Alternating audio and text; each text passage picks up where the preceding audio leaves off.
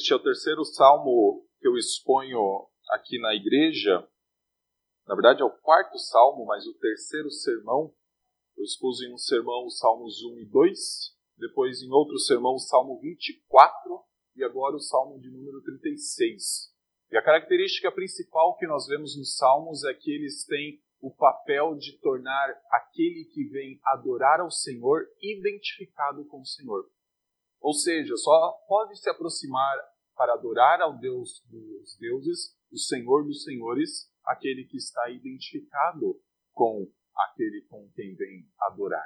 Os salmos eles apontam para isso, a tal ponto que o salmo de número 150 termina apenas com ordens, com imperativos. Louvai ao Senhor, louvai ao Senhor com símbolos, louvai ao Senhor com harpa, louvai, louvai, louvai e não se preocupa em dar explicações do porquê nós precisamos louvar ao Senhor. E nem se preocupa em dizer o porquê nós podemos louvar ao Senhor. Porque todo o papel já foi realizado por 149 salmos. Então chega no último salmo, o que fecha o livro do o saltério, fecha o livro dos salmos, nós temos apenas a ordem de louvar ao Senhor. E este é o grande objetivo de nossas vidas: adorar aquele que nos criou, adorar quem nos salvou. Em um período como este, talvez seja o mais propício para a igreja se mostrar diferente do restante do mundo. Nós estamos aqui nesta noite, quanto nós sabemos que existem pessoas que se entregam a bebedeira, se entregam a festas, orgias, se entregam a prazeres carnais que nós não compartilhamos. Nossos irmãos também estão retirados num acampamento, também louvando ao Senhor, se preparando para retornar para o meio de uma cultura que adora outros deuses e adora a si mesmo. Mas a pergunta que eu faço nesta noite, que eu quero responder à luz do Salmo 36 é: a nossa vida é tão diferente da do mundo como ela se mostra num período como este? Em outros dias do ano, nós contrastamos a tal ponto com o mundo que fica evidente que há uma diferença entre nós? Ou essa diferença só se mostra em períodos como este? Em que há um grande destaque no sentido de profundidade de pecado de um lado, pecados que são muitas vezes terríveis aos nossos olhos, e então, é claro, nós nos destacamos porque o contraste é muito grande. Mas e quando os pecados não nos escandalizam tanto? Será que esse contraste existe ainda? Será que nos outros dias do ano a nossa vida é tão diferente assim da vida daqueles que não adoram ao Senhor? À luz deste salmo, nós vamos ter um chamado a um contraste, a compararmos a vida de um tipo de pessoa. Só que ao invés de comparar a vida desta pessoa, que vai ser denominada no salmo como ímpio, é, nós somos chamados a comparar a vida do ímpio não com a nossa vida, mas com Deus. E quando se coloca a vida daqueles que não adoram a Deus em contraste com o Senhor, nós vemos o maior de todos os contrastes. É como colocar diante de uma tela branca uma cor muito forte. Não é colocar um amarelo que vai de longe você não consegue identificar que tem uma mancha amarela. É colocar um vermelho, é colocar um preto, é colocar uma cor que se destaque, o contraste, quando comparado com o Senhor, ele é tremendo. É como você comer uma comida doce logo depois de uma comida salgada. O doce parece mais forte na boca. Ou é como você, depois de comer algo doce, então chupar um limão. E o ácido, o azedo se torna ainda mais perceptível. O contraste colocado neste Salmo 36 é maior do que o contraste do Salmo 1. Porque no Salmo 1 nós temos a vida de um bem-aventurado sendo contrastada, a vida de alguém que está ali meditando na lei do Senhor de dia e de noite com a dos ímpios. Mas aqui o contraste é dos ímpios com Deus. Esse contraste é muito maior. Só que nós somos chamados, fomos chamados para nos identificar com Ele. Nós temos que nos identificar com o Senhor. E como diz a lei do Senhor, porque Ele é santo, nós devemos ser santos. Nós somos criados à imagem e semelhança de Deus.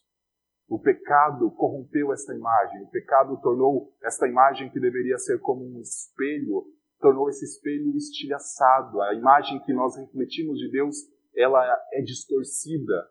Ela é como um espelho cheio de estilhaços que apresenta imagens de todas as formas, mas nenhuma como ela deveria ser realmente. Quando nós somos restaurados pela obra de Cristo, nós estamos sendo restaurados à imagem dele. A ponto do apóstolo Paulo dizer que os coríntios, os irmãos da igreja de Corinto, deveriam imitar a Paulo, não por ele mesmo, mas porque Paulo imitava Cristo. Nós precisamos parecer com o nosso Deus. A pergunta que nós vamos responder com este salmo nessa noite é: nós nos parecemos com o Senhor a todo instante ou apenas quando a maldade, a pecaminosidade é algo tão horrível aos nossos olhos que então a gente se assusta e fala: eu não faço parte disso. Mas e nos demais dias? E quando a maldade não é tão evidente? Como nós reagimos como aqueles que estão sendo renovados à imagem do Senhor? Com isso em mente, convido os irmãos a acompanharem a leitura do Salmo de número 36. Este é um salmo de Davi, e ele fala de Davi, servo do Senhor. Expressão importante. Há no coração do ímpio a voz da transgressão. Não há temor de Deus diante de seus olhos, porque a transgressão lisonjeia a seus olhos. Ele diz que a sua iniquidade não há de ser descoberta, nem detestada. As palavras de sua boca são malícia e dolo. Abjurou o discernimento e a prática do bem. No seu leito maquina a perversidade. Detém-se em caminho que não é bom. Não se despega do mal. A tua benignidade, ó Senhor, chega até aos céus, até as nuvens a tua fidelidade. A tua justiça é como as montanhas de Deus, os teus juízos como um abismo profundo. Tu, Senhor, preservas os homens e os animais. Como é preciosa, ó Deus, a tua benignidade. Por isso, os filhos dos homens se acolhem à sombra das tuas asas, fartam-se da abundância da tua casa, e na torrente das tuas delícias lhes dás de beber. Pois em ti está o manancial da vida, na tua luz vemos a luz. Continua a tua benignidade aos que te conhecem e a tua justiça aos retos de coração. Não me calque o pé da insolência, nem me repila a mão dos ímpios. Tombaram os, obre os obreiros da iniquidade, estão derruídos e já não podem levantar-se. Vamos orar? Santo Deus, te louvamos pela tua palavra que está aberta diante dos nossos olhos e que é a regra de fé e prática de nossa vida. Te louvamos porque o Senhor preservou ela da forma como está. Te louvamos porque é um instrumento dado pelo Senhor como uma espada, como uma arma para uma batalha, para nós vencermos as tentações de Satanás, para nós permanecermos fiéis a Ti e confiantes de que a obra que o Senhor começou em nós, o Senhor há de completá-la. Obrigado, Deus, porque tu nos amaste e, como sinal do seu amor, também nos deu a tua palavra para que a igreja de Cristo seja consolada por meio dela. Obrigado, Senhor, porque esta palavra também nos diferencia. Esta palavra nos dá um novo padrão de vida. Esta palavra nos dá um novo caminho a seguir. Como diz o próprio Saltério, a tua palavra é a lâmpada para os nossos pés e a luz para os nossos caminhos. Guia-nos, ó Pai, pelos teus caminhos, por meio da tua palavra. Esta é a nossa oração no nome santo de Cristo. Amém. Meus irmãos, como eu mencionei, Salmo 36, ele apresenta uma das características mais comuns dos salmos, que é contrastar dois estilos de vidas. O Salmo 1 começa dizendo isso, contraste entre o bem-aventurado e o ímpio. O Salmo 36 nos mostra um contraste novamente. E esse contraste começa com o salmista destacando como é a vida do ímpio, como é a vida daquele que não tem o Senhor no seu coração, como é a vida daquele que ignora a presença do Senhor. Versículo 1 começa nos dizendo que há no coração do ímpio a voz da transgressão, não há temor de Deus diante dos seus olhos. O que o salmista está dizendo é que existe na, no coração do ímpio, na sua vida, como se fosse um sussurro. E muitas vezes, quando nós éramos crianças, assistíamos, e as crianças assistem ainda hoje, desenhos que mostram, às vezes, dois, ah, um anjinho, um diabinho, um no ombro de cada um, sussurrando: faça isso, não faça aquilo. O que o salmista está dizendo é que existe na voz dessa pessoa como se fosse um sussurro, o inclinando sempre a se distanciar do Senhor. E essa distância começa no sentido de remover Deus. Não é um se distanciar no sentido de reconhecer que há um Deus e não quero apenas me relacionar com Ele. É no sentido de remover completamente o Senhor da vida. Não há temor de Deus diante dos seus olhos. Este é o princípio da queda desde o início. Adão e Eva não foram seduzidos porque eles teriam um novo alimento ao se ao comerem daquela árvore que Deus tinha proibido comer. Não foi esse o motivo, um desejo por algo novo. O grande motivo é que eles queriam ser como Deus. Aqueles que eram servos do Senhor queriam ser independentes do Senhor, remover completamente o Senhor. Esta foi a promessa da serpente. Vocês serão como Deus, conhecedores do bem e do mal. Então, uma árvore que já era agradável aos olhos, uma árvore que já trazia todo o sentimento de que seria, teria sabores gostosos a serem desfrutados, chama atenção. Ela sempre foi criada daquela forma. Mas por conta da promessa, ou falsa promessa, uma mentira contada por Satanás, de que eles podiam ser independentes de Deus, Adão e Eva comeram. Este é o princípio que norteia a vida de todos nós. Nós lemos em Romanos capítulo 3: não há nenhum sequer. Não há quem entenda, não há quem faça o bem, não há quem busque a Deus, não há nenhum sequer. Todos se extraviaram e ambos se fizeram inúteis, não há nenhum sequer. É o grande grito de Paulo até o momento em que ele o liberta, quando diz que Deus se tornou o justo e o justificador de todos aqueles que ele amou. E ele chega à conclusão do porquê as pessoas não buscam Deus, do porquê as pessoas não fazem o bem, do porquê todos se afastaram do Senhor. Porque não há temor de Deus diante dos seus olhos. Romanos capítulo 3, versículo 18. Esse é o grande princípio. Não há um, um entendimento a respeito de Deus. Não há reverência a Deus. Não há consciência de que se precisa de Deus. Mas se não há consciência de que se precisa do Deus Criador, ainda assim há algo que martela na mente de todos nós, que nós precisamos adorar alguma coisa. Nós somos criados seres que adoram. O homem, depois de ter sido formado do barro, é dito que o Senhor soprou o seu espírito, o seu fôlego nas narinas. Então o homem passou a ser alma vivente. Nós somos criados para adorar. Eclesiastes 3:11 nos diz que nós temos dentro de nós a eternidade. O Senhor fez formoso todas as coisas no seu devido tempo e colocou a eternidade. Nós somos criados para algo maior. Nós fomos criados para adorar, para depender de algo, de alguém. Nós fomos criados para depender do Senhor. Por isso, no Salmo 2, aqueles que removeram o Senhor da sua vida começam a se auto-adorar. Versículo 2 fala: Porque a transgressão o lisonjeia. A transgressão é como uma bajulação. A transgressão é como um elogio. A transgressão traz um sentimento de prazer que essa pessoa precisa. Ela não consegue ser completamente independente. Ninguém consegue ser independente. Nós somos criados para depender do Senhor. O problema é que nós começamos a depender de coisas ou de pessoas que são muito menor que ele. Quantos não se escravizam e moldam suas vidas, destroem suas famílias por conta de dinheiro. Porque adoram isso. Quantos na história, até mesmo a literatura muitas vezes demonstra personagens tirando a vida, como Romeu e Julieta, porque achavam que o seu amado estava morto. Quantas pessoas, ao ver um status social removido, também não tiram suas próprias vidas?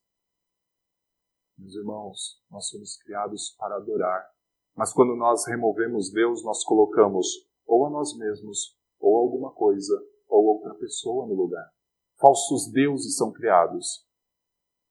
Algo que não vai satisfazer. Vai lisonjear, vai trazer prazer no momento, mas não vai satisfazer a longo prazo.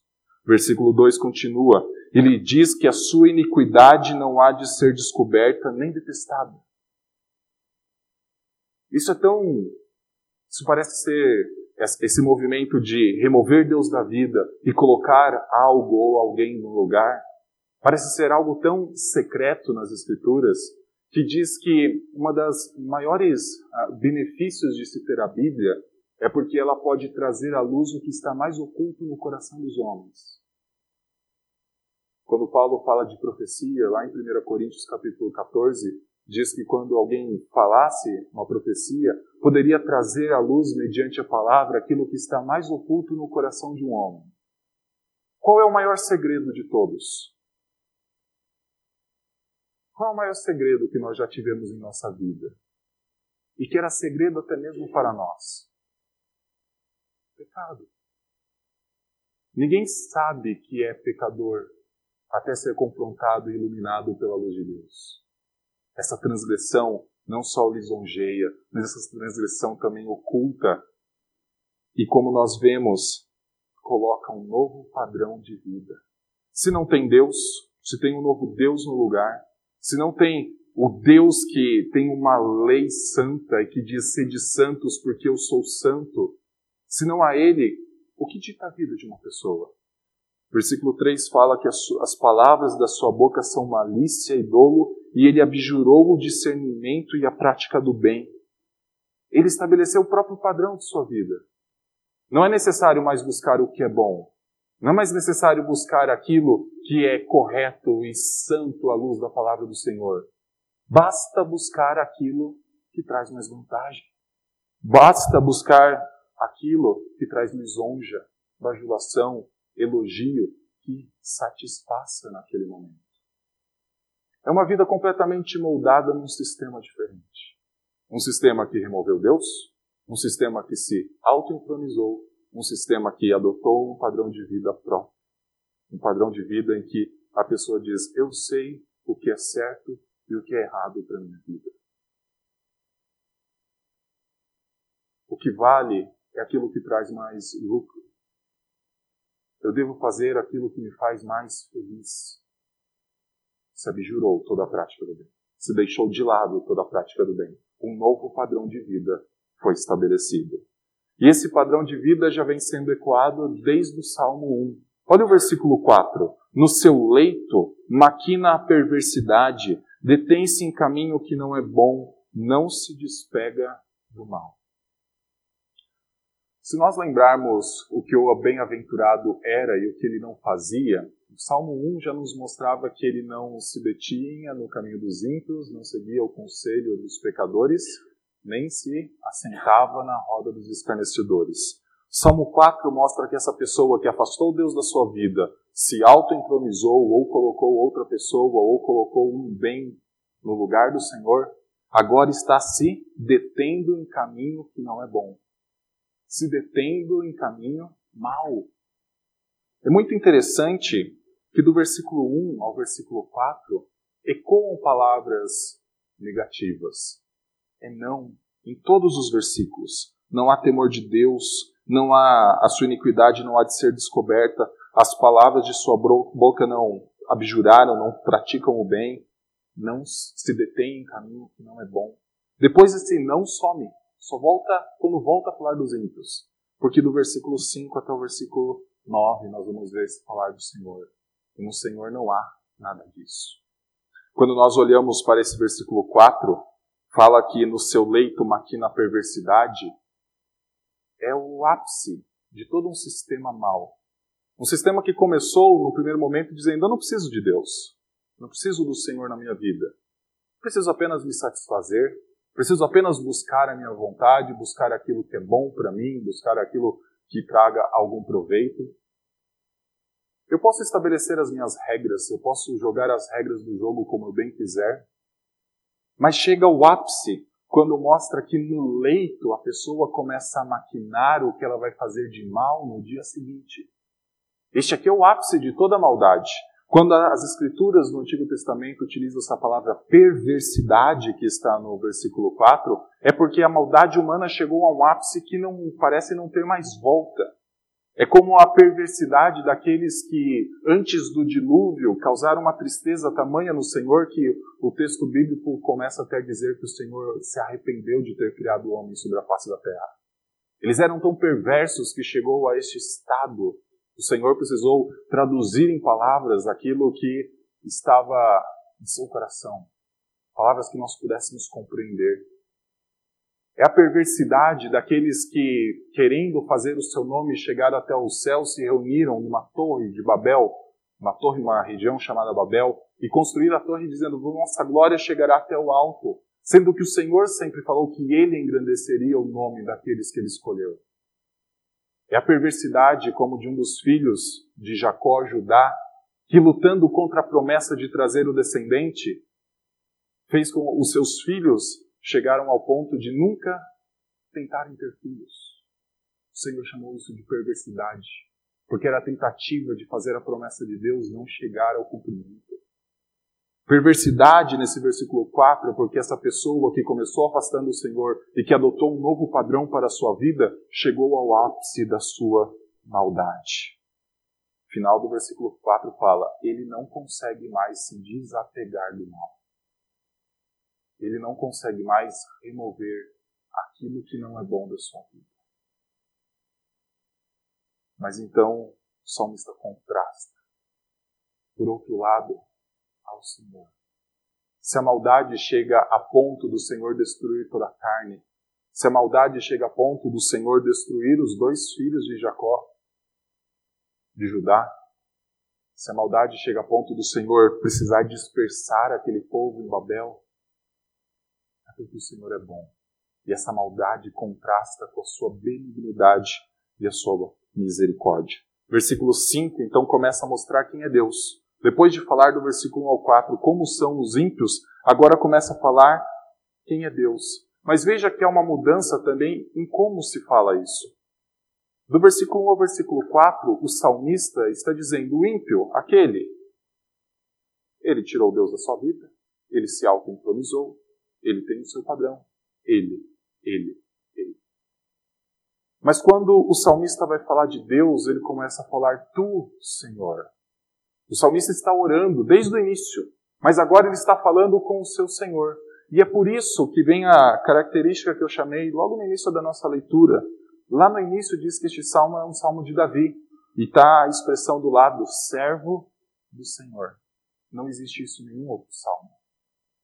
Geralmente tem Salmo de Davi, Salmo de Davi, Salmo de Davi para ser cantado com harpa, Salmo de Davi, mas aqui nós temos a expressão Salmo de Davi, servo do Senhor. Quem está orando e analisando a vida do ímpio é alguém que agora vai se dirigir ao seu Senhor. A expressão mais próxima que nós temos no saltério disso é de Moisés, no Salmo 90, que é chamado de homem de Deus. Mas somente Davi é chamado de servo do Senhor neste salmo. E ele começa a se dirigir ao seu Senhor para louvar o seu Senhor, dizendo no 5: A tua benignidade, Senhor, chega até as nuvens, uh, chega até aos céus, até as nuvens a tua fidelidade. No versículo 6, ele começa a mostrar outra perspectiva. A justiça é como as montanhas de Deus, os teus juízos como um abismo profundo. Se o ímpio tem quatro características que o moldam, a primeira é afastou Deus da sua vida. A segunda é se auto-entronizou. A terceira, estabeleceu o próprio padrão de vida, os próprios padrões de decisão. E a quarta, não consegue mais se desapegar do mal. O Senhor também tem quatro características que são louvadas. A primeira é a benignidade e ela é a principal para o salmista neste instante, porque ele justamente está contrastando o mal. Ele precisa colocar a bondade do Senhor do outro lado da balança, porque ele está olhando para a maldade que se espalha pela terra, representado, personificado nessa pessoa chamada de ímpio. Ele fala no versículo 5 que a benignidade do Senhor chega até os céus, no sentido de que o Senhor é bom infinitamente. O Senhor é aquele que é bom e a sua criação tem que ser boa.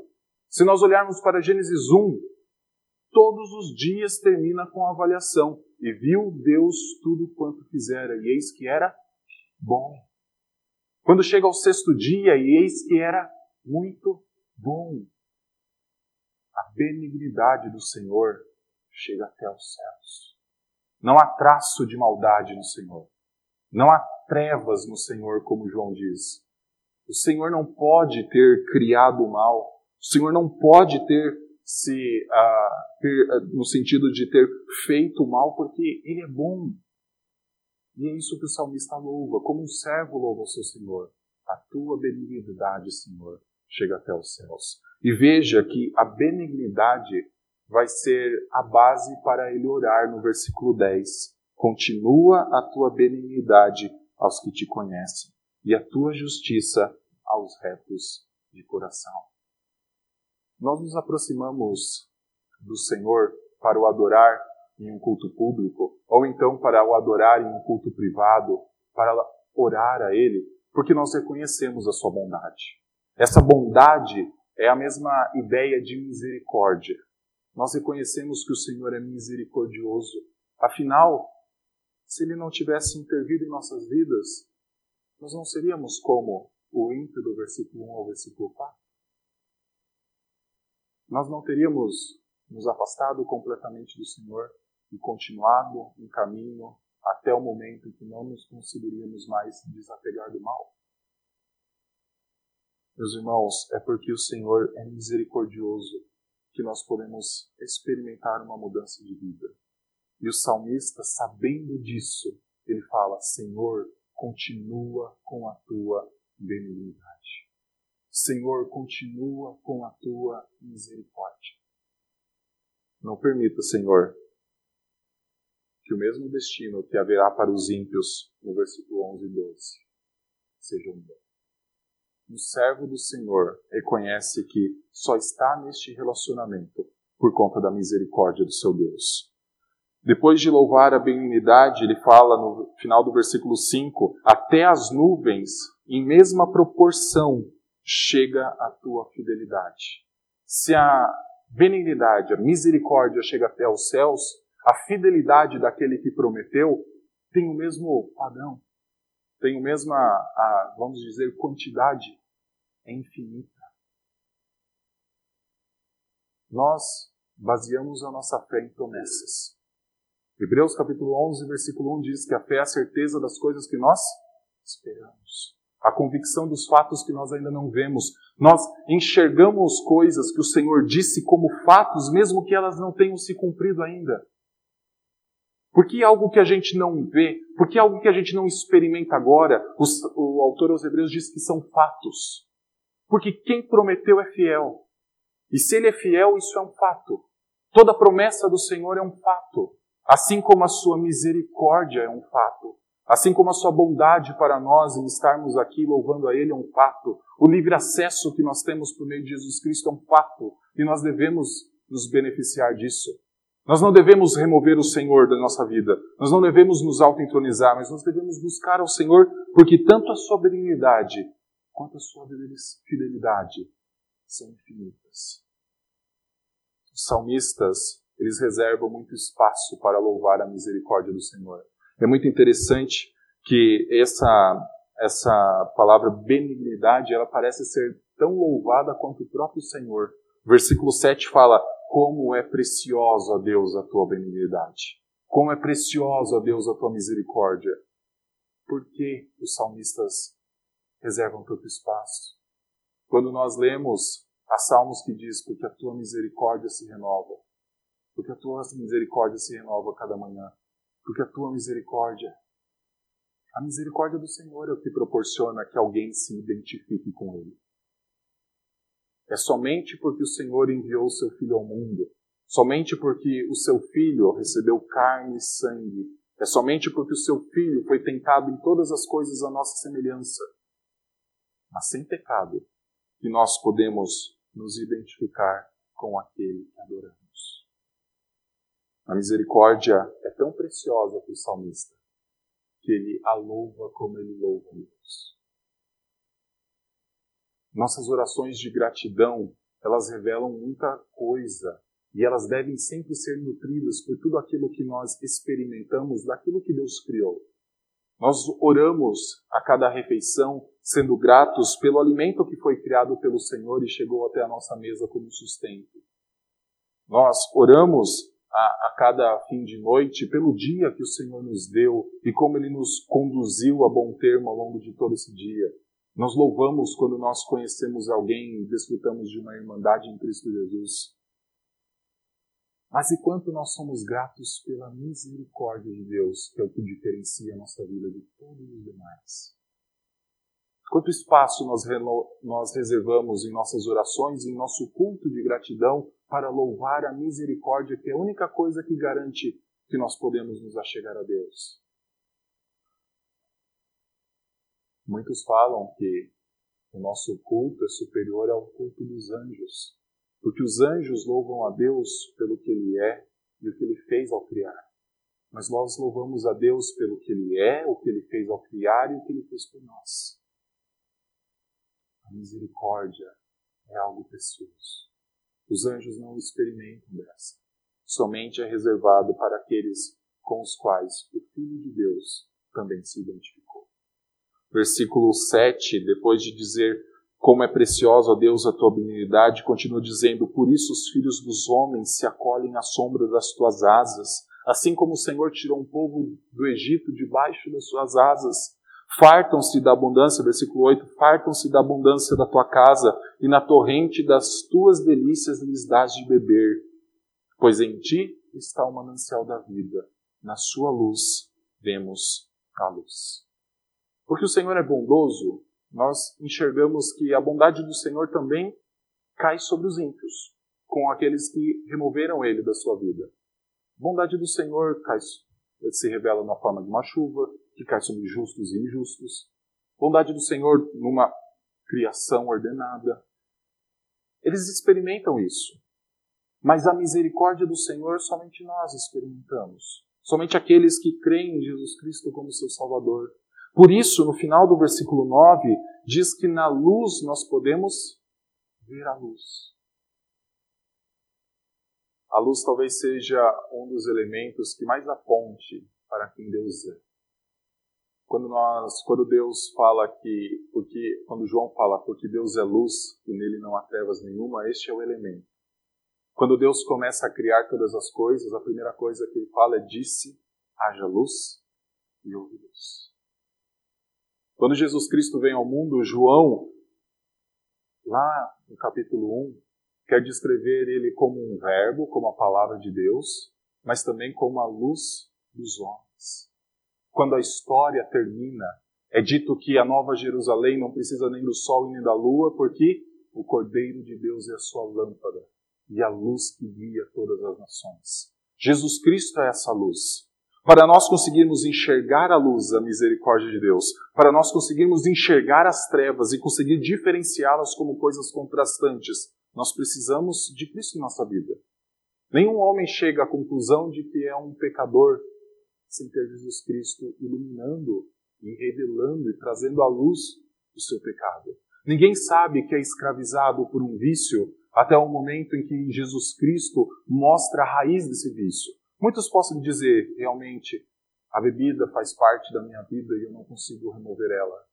Mas não entende que a bebida está na vida por conta de uma satisfação que a pessoa não conseguiu preencher de outra forma. A única satisfação seria Deus. Ela não consegue enxergar a raiz do problema. É somente o Evangelho de Cristo, também chamado de luz. Afinal, nós somos luz colocado sobre uma estante que ilumina toda uma casa, ou um farol colocado sobre os montes. A luz do Senhor é o que possibilita identificar a misericórdia dele e identificar também a justiça dele. Nós precisamos da luz, e essa luz é Cristo Jesus. Versículo 10. Com esta perspectiva de um servo que reconhece as dificuldades ah, da vida e reconhece também a maldade que se espalha ao redor dele, ele não clama no primeiro momento por destruição àqueles que lhe perseguem, aos ímpios, mas ele clama para que o Senhor continue com a sua misericórdia. Versículo 10 continua a tua benignidade aos que te conhecem, a tua justiça aos retos de coração. Só então ele começa então a, a falar a respeito daqueles que ele descreveu nos primeiros versículos: Não me calque o pé da insolência, nem me repila a mão dos ímpios. Tombaram os obreiros da iniquidade, estão derruídos e já não podem levantar. Meus irmãos, a pergunta eu comecei o sermão nesta noite é: a nossa vida contrasta com a vida daqueles que não conhecem a Deus todos os tempos, todos os dias do ano, ou apenas quando se torna muito evidente e que nós não compactuamos com o que o outro lado faz?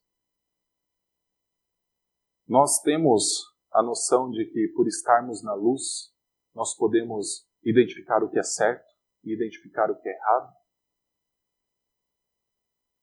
Como aqueles que estão na luz, nós conseguimos reconhecer que só estamos nela, só experimentamos dela porque o Senhor é misericordioso.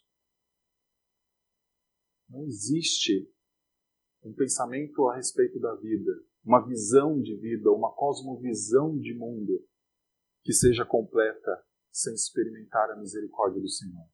Ela sempre vai ser reduzida. A nossa esperança sempre vai estar em coisas menores. Nós podemos colocar a esperança em políticos, nós podemos colocar a esperança em dinheiro, nós podemos colocar a esperança em outra pessoa, na pessoa que nós amamos, mas tudo isso ainda será muito pouco. É somente com a misericórdia que nós entendemos que o Senhor precisa continuar derramando da sua bondade. O Senhor precisa continuar nos iluminando com a sua luz. Esta é a luz do Senhor. Esta é a lâmpada para os pés. Esta é a luz para o caminho. Ela nos revela Cristo. E ela nos mostra que, com Cristo, nós podemos identificar o que é certo e o que é errado. E podemos nos contrastar com o restante do mundo. Antes de terminar este sermão, peço para os irmãos abrirem Efésios,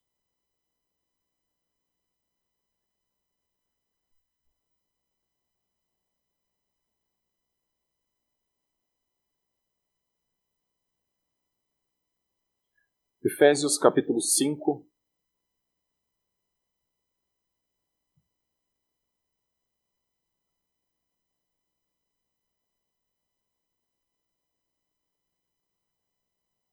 A partir do versículo 11.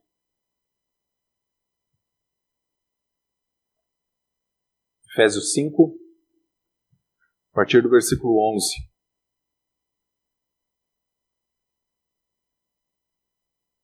Diz assim: E não sejais cúmplices nas obras infrutíferas das trevas, antes, porém, reprovai-as. Porque o que eles fazem em oculto, só o referir é vergonha.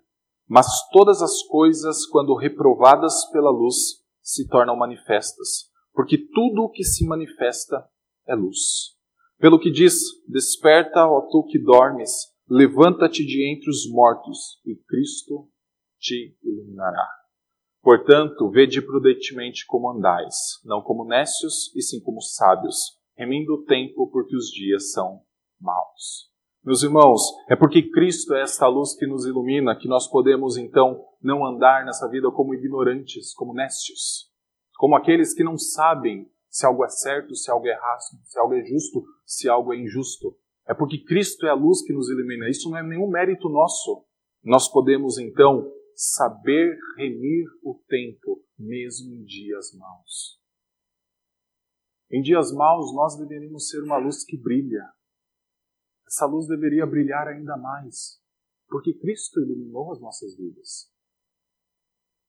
Mas será que no dia a dia essa luz está brilhando como deveria brilhar? Ou ela está se misturando com as trevas?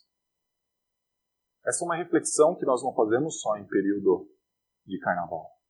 Esta é uma reflexão que nós deveríamos fazer todo dia. Uma das marcas da santidade é nós termos conosco uma consciência limpa. Uma consciência limpa diante do Senhor, aquele que tudo sonda, aquele que tudo vê, que sonda o mais interior dos nossos corações. Uma consciência de que estamos sendo moldados pela palavra dele ao que ele é uma consciência de que estamos nutrindo uma vida de santidade porque Ele é santo, uma consciência de que por conta da misericórdia dele não existe tentação alguma que nós não podemos suportar. Contraste é necessário, Porque se um contraste se perde, significa que não existe mais limites. Se não existem coisas contrastantes, significa que não existe o certo, não existe o errado. O contraste é algo fundamental no plano redentor de Deus. Tudo começa com um contraste.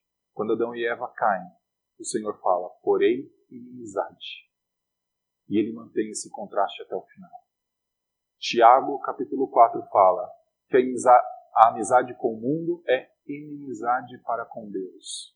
Contraste importante. Porque o contraste ele mostra se nós estamos na luz ou se nós estamos nas trevas.